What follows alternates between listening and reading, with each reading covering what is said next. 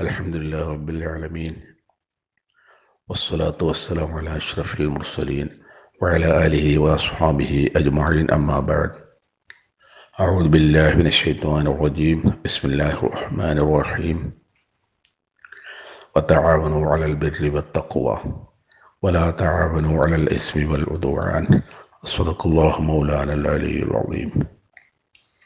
وقال رسول الله صلى الله عليه وسلم المسلم من سلم المسلمون من لسانه ويده أو كما قال رسول الله صلى الله عليه وسلم പടച്ചു തമ്പുരാൻ പാപികളായ നമ്മുടെ പാപങ്ങളെല്ലാം മാപ്പാക്കി തെരുമാറാകട്ടെ പ്രകൃതി ദുരന്തങ്ങളെ തൊട്ടും മഹാമാരിയിൽ നിന്നും അള്ളാഹു നമുക്കെല്ലാം മോചനം നൽകുമാറാകട്ടെ മരണപ്പെട്ടുപോയ എല്ലാ മിനിയങ്ങൾക്കും മഹുഷിരത്തും റഹമത്തും നൽകാൻ അനുഗ്രഹിക്കട്ടെ മഹാന റസൂലുള്ളാഹി സ്വല്ലല്ലാഹു അലൈഹി വസല്ലം ഒരിക്കൽ പറയുകയുണ്ടായി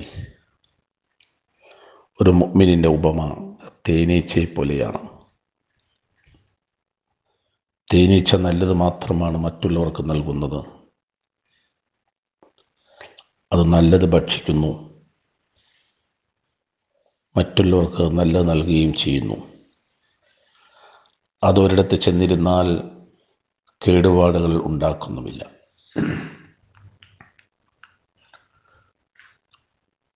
വളരെ ശ്രദ്ധേയമായ ഒരു ഹദീസാണിത്.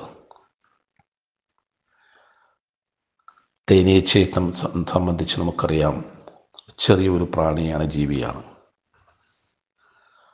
പരിശുദ്ധ ഖുർആാനിൽ അന്നഹ്ല തേനീച്ച എന്ന് പറയുന്ന ഒരധ്യായം തന്നെ ഖുർആാനിൽ പരാമർശിച്ചിട്ടുണ്ട്.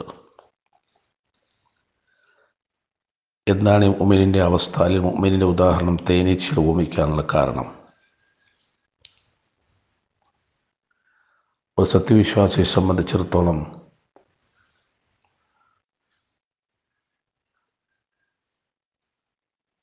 മുഴുവൻ ജീവിതത്തെയും ചൂഴ്ന്നു നിൽക്കുന്നതാണ് അവന്റെ ജീവിതം. ഒരു മനുഷ്യൻ കഴിക്കേണ്ടതും കൊടുക്കേണ്ടതുമായ എല്ലാ വസ്തുക്കളെ സംബന്ധിച്ചും ഈ ഹദീസിൽ പറയുന്നു. അതായത് തേനീച്ച നല്ലത് മാത്രമാണ് കഴിക്കുന്നത്.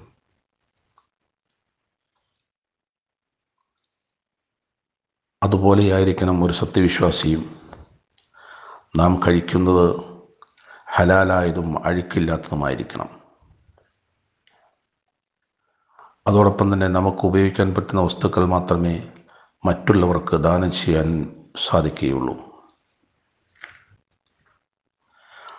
തന്നെയുമല്ല തേനീച്ചകൾ നമുക്ക് തരുന്നത് ശുദ്ധമായ ഔഷധമാണ്.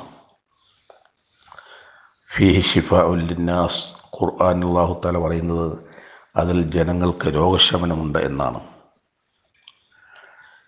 ഇതോടൊപ്പമായി ഇതുപോലെ ആയിരിക്കണം സത്യവിശ്വാസിക സ്വഭാവം എന്നാണ് ഹദീസിൽ സൂചിപ്പിക്കുന്നത്.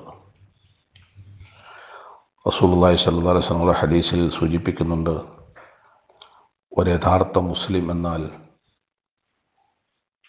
അവന്റെ നാവിൽ നിന്നും കയ്യിൽ നിന്നും മറ്റുള്ളവർക്ക് രക്ഷ പ്രാപിച്ചവനായിരിക്കണം.